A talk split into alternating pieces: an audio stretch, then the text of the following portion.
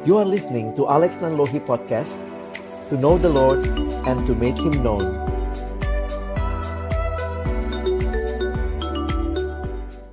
Mari kita berdoa sebelum kita membaca merenungkan firman Tuhan. Kami rindu ya Tuhan siang hari ini. Ketika kembali kami merayakan Paskah, Tuhan boleh menyampaikan kehendak-Mu melalui firman-Mu bagi kami. Ketika kami akan membuka firman-Mu ya Tuhan, kami mohon bukalah juga hati kami. Jadikanlah hati kami seperti tanah yang baik, supaya ketika benih firman Tuhan ditaburkan itu boleh sungguh-sungguh berakar, bertumbuh, dan juga berbuah nyata di dalam kehidupan kami. Berkati baik hambamu yang menyampaikan setiap kami yang mendengar, tolonglah kami semua. Agar kami bukan hanya jadi pendengar-pendengar firman yang setia, tapi mampukan dengan kuasa, dengan pertolongan dari rohmu yang kudus. Kami dimampukan menjadi pelaku-pelaku firman-Mu di dalam kehidupan kami. Bersabdalah ya Tuhan, kami anak-anakmu sedia mendengarnya. Dalam satu nama yang kudus, nama yang berkuasa, nama Tuhan kami Yesus Kristus. Yang bangkit dan menang, kami menyerahkan pemberitaan firman-Mu. Amin. Shalom, selamat siang Bapak Ibu Guru dan juga saya panggilnya adik-adik saja ya. Jadi uh, kalau pepatah mengatakan tak kenal maka tak sayang, maka saat ini saya memperkenalkan diri terlebih dahulu. Nama saya Alex Nanlohi. Saat ini saya melayani di dalam pelayanan perkantas Persekutuan Kristen antar universitas. Kak Alex ada di Jakarta, saya saat ini melayani di pelayanan siswa dan mahasiswa. Bersyukur buat kesempatan ini boleh melayani dengan uh, eh, SMP Kalam Kudus di Surabaya ya. Salam kenal untuk Bapak Ibu guru dan juga untuk adik-adik yang saya kasihi dalam Tuhan Yesus Kristus. Anugerah terbesar itulah tema kita siang hari ini.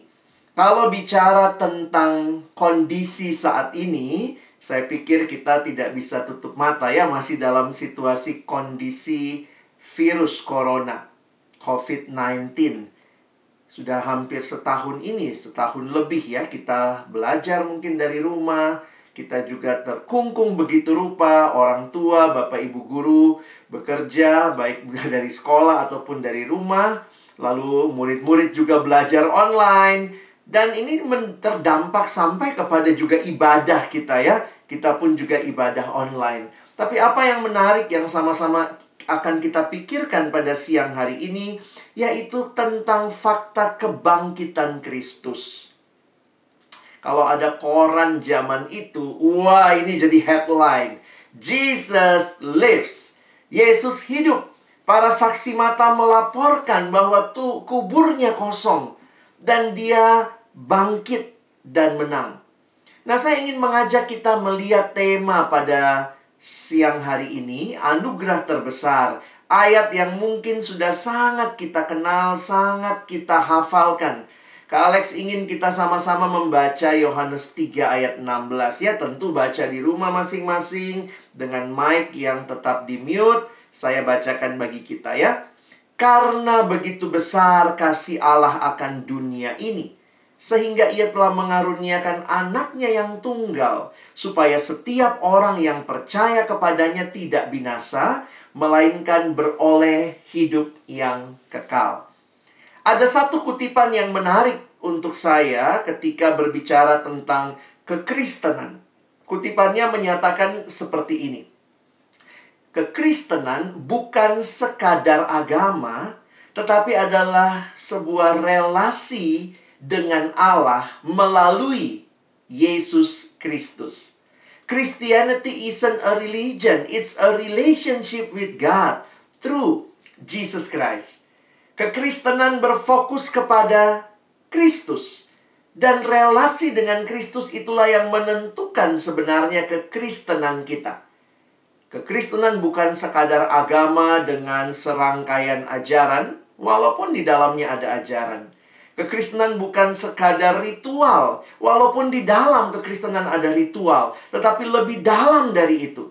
Kekristenan adalah relasi dengan Allah melalui Yesus Kristus. Betapa pentingnya kehadiran Yesus di dalam kehidupan kita. Karena itu mari kita merenungkan apa yang Yesus bawa bagi kita. Ada lima hal dari ayat ini yang Kak Alex ingin kita pikirkan siang hari ini. Lima hal yang ingin kita pikirkan bersama. Yang pertama adalah kita perhatikan anugerah terbesar. Perhatikan anugerah terbesar di dalam ayat yang Yohanes 3 ayat 16. Perhatikan bagian paling akhir yang Kak Alex tulis dengan warna merah itu ya. Hidup yang kekal. Menarik sekali bahwa kehadiran Kristus di dalam dunia, dialah yang memberikan kita anugerah terbesar yaitu kehidupan yang kekal. Semua manusia bicara keselamatan, semua ajaran berbicara keselamatan, tetapi ketika kekristenan berbicara keselamatan itu dikaitkan dengan Yesus. Relasi dengan Yesus memberikan kita anugerah yang terbesar yaitu keselamatan. Nah, mungkin kita tanya, emangnya lagi kenapa manusia sampai butuh keselamatan? Saya pikir bukan hal yang baru, tapi kita melihat bahwa ternyata kita mengalami kehilangan terbesar. Ini hal yang kedua. Ada kehilangan terbesar yang kita alami, dituliskan di dalam ayat yang sama. Manusia binasa. Binasa karena apa? Binasa karena dosa. Dosa menjadi realita kehidupan manusia yang berontak kepada Allah. Harusnya manusia memuliakan Allah. Tetapi ketika manusia memilih berontak kepada Allah, maka kita melihat dosa menjalar jadi kehidupan yang jadi realita manusia. Sebenarnya Alkitab berbicara dosa sebagai sesuatu yang sangat mengerikan karena Alkitab mengatakan yang berdosa siapa? Semua manusia berdosa. Jadi kalau kita pikir-pikir, Sebenarnya dosa itulah pandemi yang sesungguhnya. Sin is the real pandemic. Coba teman-temanku pikirkan. Yang kena dengan virus corona, corona disebut pandemi. Banyak yang kena di berbagai tempat di dunia. Tapi kan tidak semua kena. Tetapi ketika Alkitab berbicara dosa, maka Alkitab berbicara semua manusia berdosa tanpa kecuali. Dan kehilangan yang terbesar ini manusia alami kebinasaan. Wah, jangan-jangan dalam masa-masa kita ada di rumah, wah, virus dosa juga sudah menyerang kita. Apa virus dosa yang menyerang kita? Kemalasan, susah banget bangun pagi, kemarahan di rumah marah-marah melulu, begitu ya. Atau mulai cheating, wah, nyontek, apalagi tugas-tugas diberikan, wah, bisa nyontek nih. Atau mungkin juga bohong ada envious, iri hati. Ada juga yang jatuh dalam pornografi. Situasi seperti ini, banyak hal yang terjadi di sekitar kita. Ada hati yang penuh kerakusan. Bahkan beberapa anak-anak siswa yang Kak Alex tahu, ada juga yang sudah nggak bisa itu membedakan mana yang penting, mana yang jadi prioritas tugas utama, dan mana yang bukan prioritas. Coba nonton drama Korea itu prioritas hidup nggak? Kalau kamu pelajar, prioritasmu belajar. Boleh nonton, boleh. Tapi bukan berarti nonton jadi segala-galanya mengalahkan prioritas yang utama. Ada yang menjadikan prioritas utamanya main game. Wah, guru lagi ngajar juga gadgetnya ada lagi main game sama teman-teman. Kalau itu jadi bagian kita, wah ngeri sekali tidak bisa lagi membedakan. Tentu tidak salah main game. Tetapi ketika game jadi segala-galanya, kamu tidak tahu lagi yang mana prioritas. Wah, sangat mengerikan. Sehingga manusia yang harusnya hidup memuliakan Allah, harusnya hidup jadi berkat bagi sesama. Kehilangan terbesar, manusia jatuh ke dalam dosa. Dan apa yang dinyatakan? Roma 6 ayat 23a mengatakan sebab upah dosa ialah maut. Tetapi bukan hanya berhenti di situ. Ketika kita melihat apa yang terjadi dengan kehadiran Kristus di dalam hidup kita, maka kita kembali melihat kepada apa yang dinyatakan di dalam ayat yang indah tadi. Di dalam ayat yang indah ini juga kita melihat kasih terbesar, yaitu kasihnya Allah. Karena begitu besar kasih Allah, Allah yang tidak mau teman-teman dan saya terus tinggal di dalam dosa dan menuju kebinasaan. Allah yang mau kita mengalami kemerdekaan, kebebasan. Dan karena itulah kasih yang besar itu Allah nyatakan dengan pemberian terbesar. Pemberian terbesar Alkitab menuliskan ia telah mengaruniakan anaknya yang tunggal. Allah mengasihi kita. Buktinya mana? Lihat buktinya. Allah memberikan anaknya anaknya Tuhan Yesus Kristus yang mati oleh karena dosa-dosa kita. Tetapi karena dia mati kita beroleh kehidupan. Tapi ingat dia tidak tinggal mati di dalam kubur itu. Masih ingat kalimat malaikat kepada murid-murid Mengapa kamu mencari dia yang hidup di antara orang mati? Ia tidak ada di sini. Ia telah bangkit. Inilah iman kita, inilah yang kita rayakan di dalam Paskah. Yesus yang menang di kayu salib. Dia juga bangkit menegaskan kemenangan yang luar biasa bahwa Yesus sungguh hidup. Kenapa kekristenan merayakan kematian? Bukannya kita mengeluh-elukan kematian, tetapi jangan lupa karena kematian Kristus diikuti dengan kebangkitan. Karena itu perhatikan, tanpa kebangkitan sebenarnya salib nggak ada artinya. Jangan pikir cuma Yesus satu-satunya orang yang disalib. Tidak. Di zaman itu, penjahat-penjahat disalibkan. Jadi Yesus bukan satu-satunya orang yang disalib. Tetapi kenapa salib Yesus berbeda? Karena Yesus yang mati di kayu salib. Dia bangkit. Dan karena itulah kita bisa berkata Jumat yang agung. Kenapa kita katakan Jumat yang agung? Karena ada Minggu Paskah. Jumat itu menjadi Jumat yang agung hanya karena ada Minggu Paskah. Lihatlah pemberian Allah yang terbesar, Dia berikan anaknya yang tunggal bagi kita. Tuhan tahu persis pergumulan kita. Tuhan tahu pergumulan terbesar manusia adalah yang tadi kehilangan terbesar manusia binasa di dalam dosa dan Allah yang begitu mengasihi dia memberikan anaknya menggantikan kita karena Tuhan tahu kita tidak bisa selesaikan dosa kita. Dia mengutus Yesus Kristus, anaknya yang mati di kayu salib, tapi bangkit dan memberikan kemenangan bagi kita. Jadi luar biasa, anugerah terbesar hidup yang kekal, tetapi terhalang karena kehilangan terbesar yaitu dosa. Tetapi ada kasih yang terbesar yaitu kasih Allah yang memberikan anaknya yang tunggal, pemberian yang terbesar bagi kita. Mengapa Allah berikan anaknya bagi kita? Supaya kita yang adalah musuh-musuh Allah di dalam dosa, ketika kita didamaikan dengan Allah, kita diberikan kehormatan terbesar. Ini hal kelima yang Kak Alex mau sampaikan. Kehormatan terbesar dikatakan di Yohanes 3 ayat 16. Setiap orang yang percaya. Siapakah setiap orang yang percaya? Di dalam Yohanes 1 ayat 12. Perhatikan ayatnya. Tetapi semua orang yang menerimanya.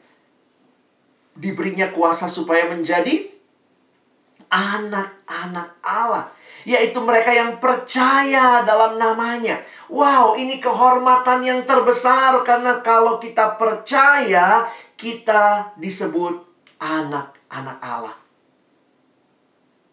Anugerah terbesar, kehilangan terbesar, namun kasih yang terbesar yang dinyatakan dengan pemberian yang terbesar memberikan kita kehormatan terbesar engkau dan saya yang percaya disebut anak-anak Allah.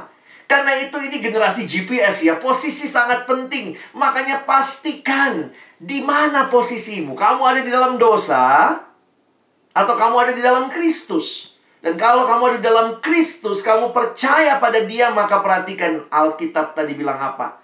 Engkau adalah anak Allah. Anak Allah. Dan kalau kita adalah anak Allah, saya pikir inilah keyakinan kita yang percaya pada Yesus yang bangkit dan menang itu. I am a child of God. I know it, I live it, and I love it. Dan kalau kita adalah anak, maka dia bapa kita. Ada satu hal yang Kak Alex terus renungkan ya. Semua pendiri agama punya hari kelahiran. Semua pendiri agama punya hari kematian. Tapi cuma Yesus yang punya hari kebangkitan. Apa maksudnya? Bagi saya dialah satu-satunya Tuhan yang hidup. Yang lain masih ada di kuburnya, mati. Tetapi dia Tuhan yang hidup. Dan ia adalah Bapa kita.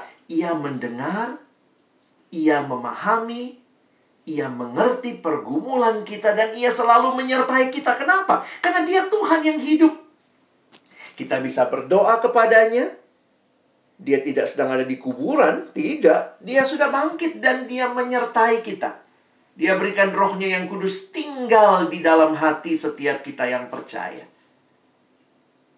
Apakah kita mau alami anugerah yang terbesar ini?